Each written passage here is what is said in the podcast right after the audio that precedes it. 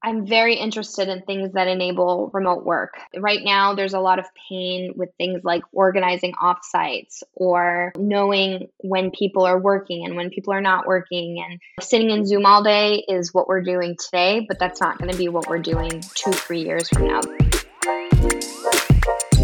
Welcome back to the Vitalize Podcast. I'm your host, Justin Gordon, the Director of Marketing at Vitalize Venture Capital. On today's episode, we have Stella Garber. Stella is an active angel investor, and she formerly spent seven years leading marketing at Trello, which then got acquired by Atlassian. And in this episode, we talk about the number of investments she's made. She's made over twenty investments. She's also invested in a number of funds as well. We talk about how that all got started, how she got started angel investing, how she balanced that with a full-time job when she was at Trello, how hands-on she is with startups, how she gets conviction around investments, and much, much more. You can find the show notes for this episode at the vitalize podcast dot com and learn more about us at Vitalize at vitalize dot v c. Let's dive in. And three, two, one. Stella, welcome to the show. Hi, I'm so happy to be here. Yes, I am excited to dive into your angel investing journey. There's a lot to go through here. Uh, I think it'll be really useful for people. To start with, how did you even begin angel investing in the first place? Well, I have always been really passionate um, and involved in the startup world, whether it's being a founder or an employee or working in V C. The very first angel investment I made was into a startup that was run by um, my old boss, Sean, who I worked with at Fee Fighters. And he was uh, launching a tech-enabled insurance company, and we were sitting in a coffee shop, shop, and he was telling me all about it, and I was like, I'm in. Like, I, he's such a smart guy, and I had so much respect from working with him. I, I would have wanted to be involved in anything that he did, and so even though I didn't really have a ton of capital, um, I committed to investing, and um, it's been a that was the the first uh, one that I did, and they announced their plans to go public earlier this year. So it was really oh validating. Yeah. yeah. Well, and then the second check that I wrote, uh, which was thankfully a much smaller check, was into a company that no longer exists. So I feel like the first two uh, investments that I made were sort of like, you know, the extreme positive and the extreme negative. Um, but I feel like angel investing gave me an opportunity to be involved and to help and to feel part of a lot of different startups uh, and not just the one that I was currently working on. So that was in two thousand, I think, sixteen. I also um, invested um, as a limited partner in a number of different venture capital funds. I find that's a really great way of getting your feet wet. Um, because doing direct angel investments takes a lot of time. And I don't, honestly, I don't know how operators, especially who are in like executive or leadership positions, how they do it. But that's a really great way of doing it as well. And a lot of funds will let strategic investors, like operators, come in at a smaller check size than institutional L Ps. So that's, I think that's something that um, folks, uh, many folks don't realize. Okay, there's a lot with that I want to unpack, but first I want yes. to go back to the first investment. So the first investment, at that time, did you know you were ready to start investing in startups? Were you like, okay, like I'm at a point where I want to? Because a lot of times you hear that, you know, companies mention they're raising, and if you're not investing in companies or you haven't done it before, you're like, okay, that's cool, and you just move on. But like for you, how'd that go? Well, I'd sort of gotten a taste of what the startup life cycle could be, because at that point, so the first startup that I did um, was Fee Fighters uh, with Sean that got acquired by Groupon. You know, I sort of had that taste of, you know, what an early investor, sort of the return that they could have. I don't remember, I don't think that Sean was raising at that time, but I said to him, like, when you raise your friends and family round, like, let me know, I'm, I'll write a check. And then I came home to my husband and, he, and I was like, we're writing a check into Sean's company. And he was like, hmm, with what money? um, but, you know, I think uh, I've been fortunate. Uh, Trello was acquired uh, where I was an executive by Atlassian. And so I had um, I have capital um, to invest in other companies from that uh, liquidity event. So it's uh, it's an exciting time. I've invested in about twenty-seven companies uh, to date. Um, and uh I have no plans to stop. I love it. That's a lot. I want to go through that too. So with those investments, going from that first investment, did you know that, you know, a certain number of mes- investments you wanted to make per year? You're kind of just opportunistic, being available and open. Like, how'd that progress? Because I'm always thinking of other investors who are, one, trying to get started in the first place, and then yes. two, think, thinking about a portfolio or what that looks like. How did you yeah. think through that, Stella? I did not. Uh, I was really fucking busy. I mean, we were building a startup. And so I think, you know, I just, I, after that point, um, I, uh, you know, we, we wrote that check. And then a few months later, a business school friend of mine, Ezra Galston, was raising his first venture capital fund. And I was like, we have to write a check into that. And, and, and my husband was like, with what money? So we did that. And then, you know, for a few years, like, I had a baby and the Atlassian acquisition happened. I really sort of fell off the radar. And I just didn't have the capacity or the bandwidth to start doing it. And then just maybe like a year and a half ago, when thing the, you know, the pandemic started happening, and I don't know, I was sort of in the mindset that I knew I was going to be leaving Atlassian soon. And I was like, well, I'm going to open the door and start meeting people. And I realized, like, hey, I have the capacity to start writing checks. So, um, you know, I wrote a lot of checks into the into venture funds in the last few years. Um, I'm an advisor to a few funds, and um, I started networking. And there's lots of different ways to do angel investing. As I mentioned, there's the, you know, being an L P in a venture fund. There's also S P Vs, or special purpose vehicles, that, that you can invest into, that where someone is sourcing a deal, and, you know, Vitalize does a lot of that. Um, and in the last, I think, year, year and a half, AngelList launched the syndicates, which, make, which makes it really easy to invest alongside smart people that get allocation, uh, allocations from companies. And then there's also like the direct cap table investing, which I've been trying to do more myself, because I want to be able to help companies, and I want to be able to be more of a strategic angel along that journey. The thing about that is that it does take a lot of time and energy, and people in, and, and a lot of it is very organic. So people need to know that you're writing checks, that you, you know, here's your skill set, here are the areas that you're interested in investing. And, you know, sometimes it's helpful to write a thesis, just like a, you know, uh, a firm would write, because you can end up getting a lot of opportunities and being pulled in lots of different directions. So I've definitely found that having a thesis helps me be more focused in my investing uh, journey. Well, for you then, what what does that look like? What does that entail? And, you know, has that evolved your thesis over time? Well, once I started to be more systematic about angel investing, I sort of sat down and said, okay, number one, where can I add value? And I think, given my experience, I think a lot about the future of work, collaboration, B two B SaaS, product-led growth. So all of those things are areas that, you know, I've experienced myself, I've, I've advised companies, et cetera. So I'm very keen to invest in those areas. I think I have kind of an unfair advantage, as they say. Then I was thinking about one thing that I'm super passionate about is remote work. Um, Trello was remotely distributed since two thousand fourteen. Right before the pandemic, I was writing and traveling around the world, speaking about how the future was going to be remote work. And no one really, everyone sort of laughed at me. And then the pandemic happened. So I, I think that an area that I'm very excited about, because there's much more mainstream opportunity and adoption now, are tools and services that enable mass remote work, uh, remote work at scale. So that's an area that I really enjoy investing in. And then I think that there's like a third category, maybe maybe third and fourth category, where it's like, if it's an amazing founder, someone that I've worked with before, someone that I really believe in what they're doing, like, I'm going to write the check, because it's, it, I call that bucket like the opportunistic bucket. And I, I do end up making some investments out of there, because I, I don't think you, there has to be flexibility. And then maybe the fourth bucket for me is learning. I, you know, I started out not investing in anything consumer related, because I don't know, I don't have any consumer experience.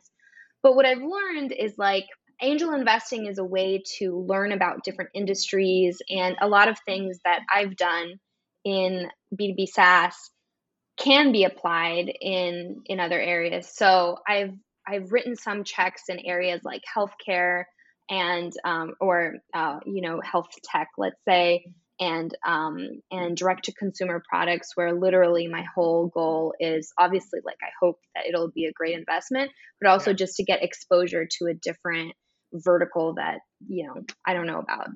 Yeah, that's helpful to hear to hear that side of things and how you kind of look at things. I'm curious for you, how do you get that conviction around writing a check? Because we have a lot of new investors in the Vitalize Angels group, and there's a lot of new investors out there because they're seeing these different ways of getting in, into startup investing, whether it be through crowdfunding or other things. Like, people are starting to get into this, they're hearing more about it. Like, for you, what gave you the conviction or gives you the conviction now to, like, actually pull the trigger on an investment to do that? Like, what what is it about it for you? I, I have seen from my own career in life how uh, angel investing enables wealth creation through the angel investors that have invested in in my startups. So I think it's a pretty natural thing as an operator to, um, to want to do that yourself.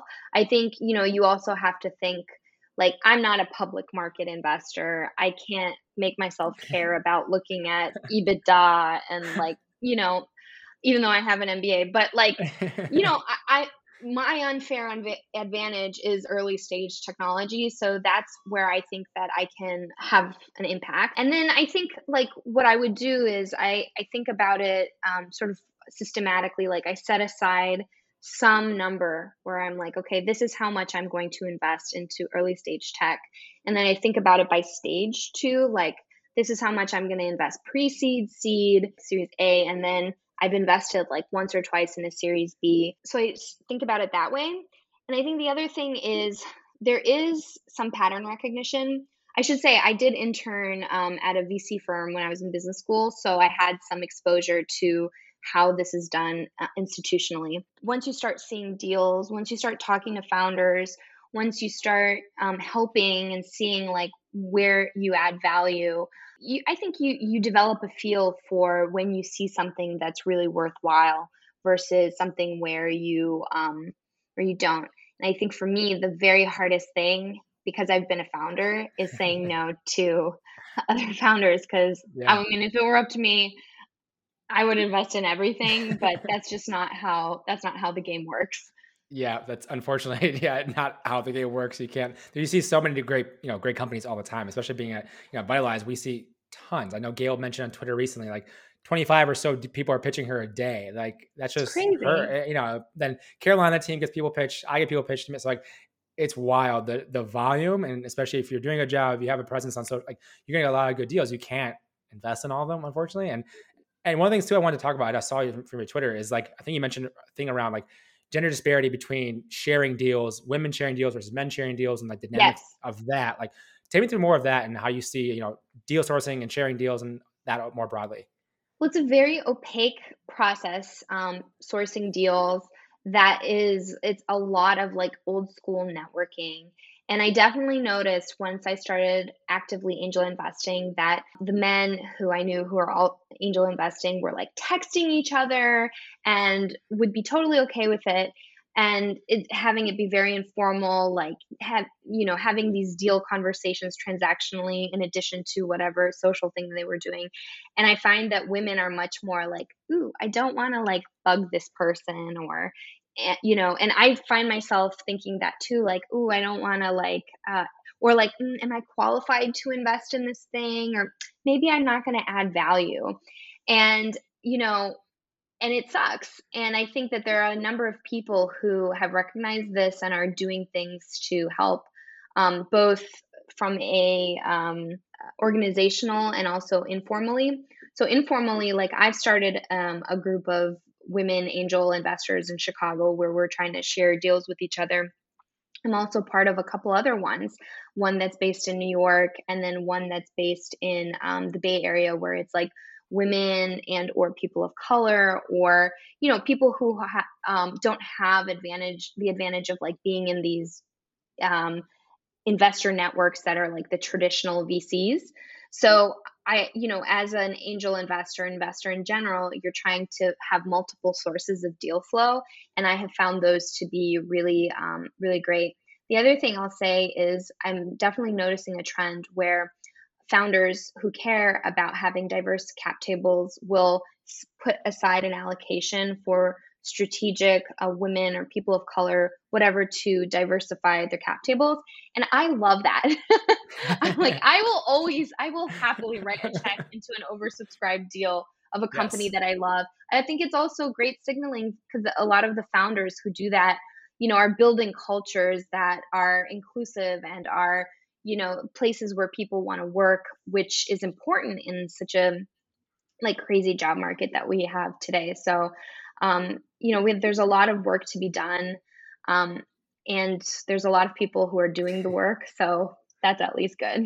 Yeah. Yeah. I, I agree. I think it's something where it's like, it's not only like the right thing to do, it's just also makes business sense. Like, you know, diverse one hundred percent teams outperform. So it's like, why would you not want to have that in every aspect of you, both building your company and your investors in your company? And that's something, yeah, we get pretty amped up about at Vitalize as well in terms yeah. of what we're doing.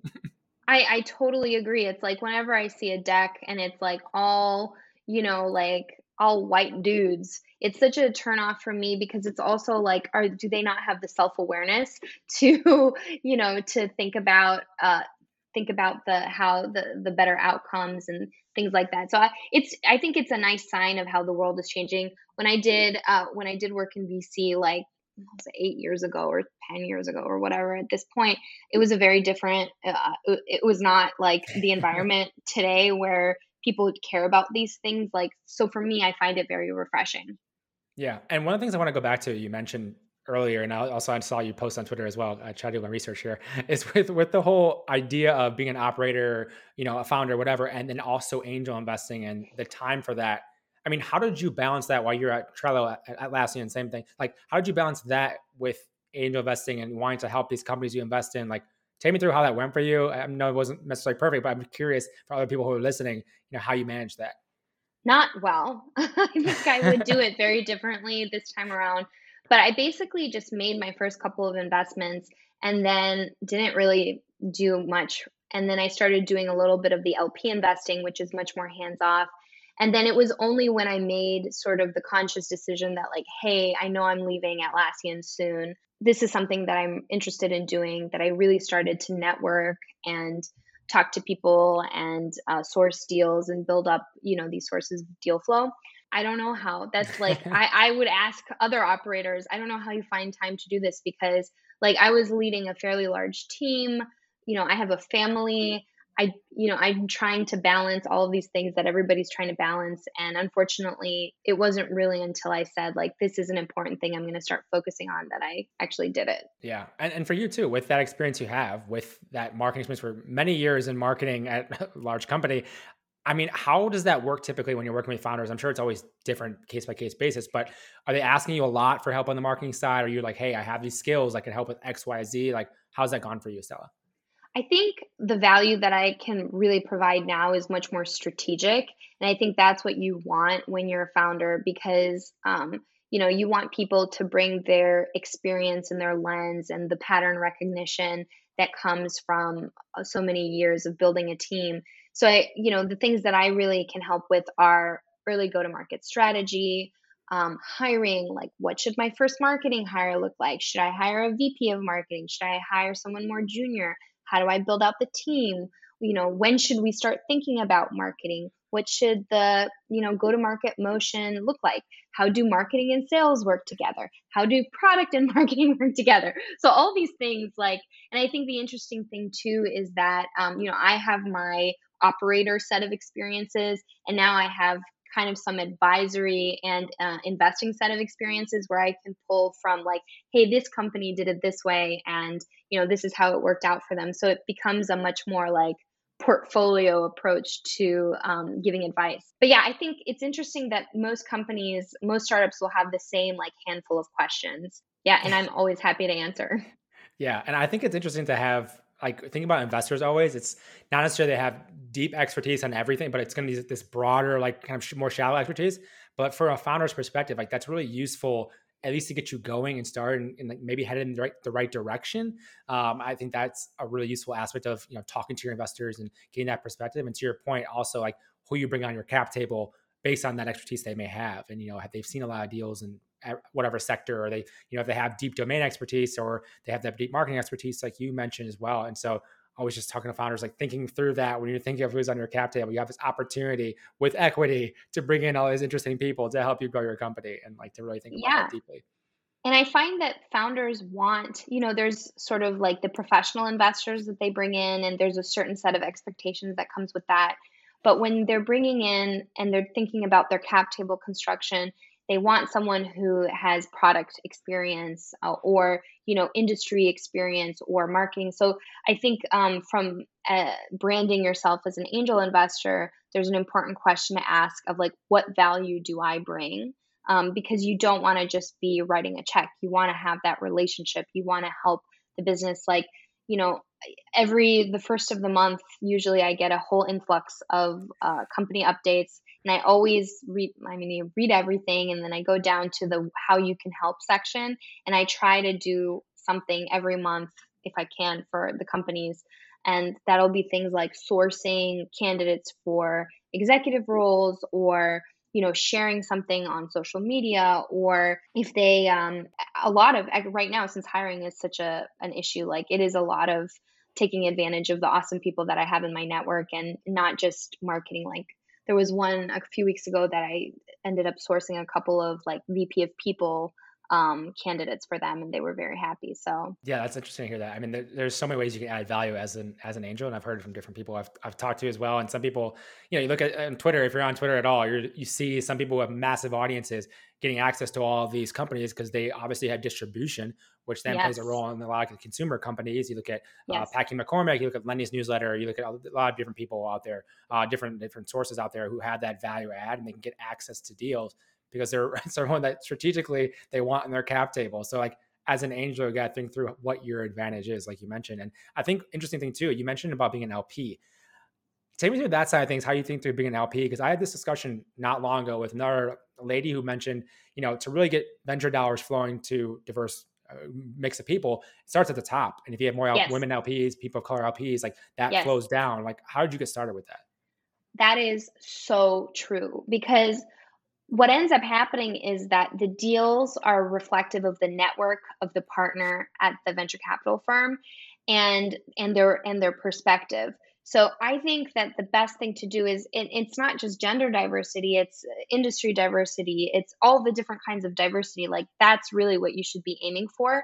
You know, I have written checks um, as an L P to female-led funds, in debut funds too, because women who are sort of going off on their own and after having institutional experience, I, I love writing those checks because I know that those women are going to work really hard and that the odds are against them.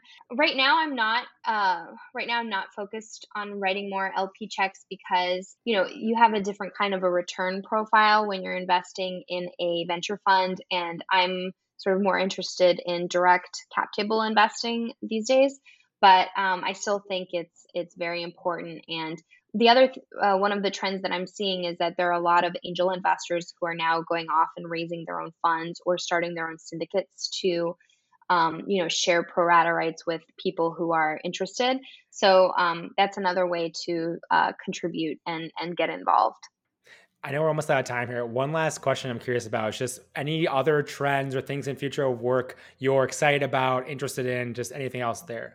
I'm very interested in things that enable remote work. Right now, there's a lot of pain with things like organizing offsites or knowing when people are working and when people are not working. And sitting in Zoom all day is what we're doing today, but that's not going to be what we're doing two, three years from now. There's going to be a whole slew of new ways of working and new tools and asynchronous work. And my, uh, I'm just really interested in learning and seeing um, what those are. It's really challenging to get people to try new things and for those things to stick.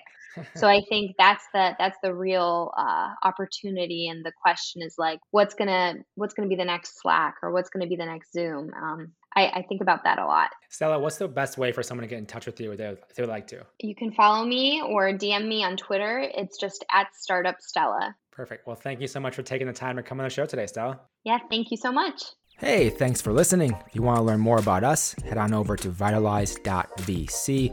You can also follow us on Twitter at vitalize v c, or you can follow me on Twitter at Justin Gordon two one two. Have a great day, and I'll talk to you in the next episode.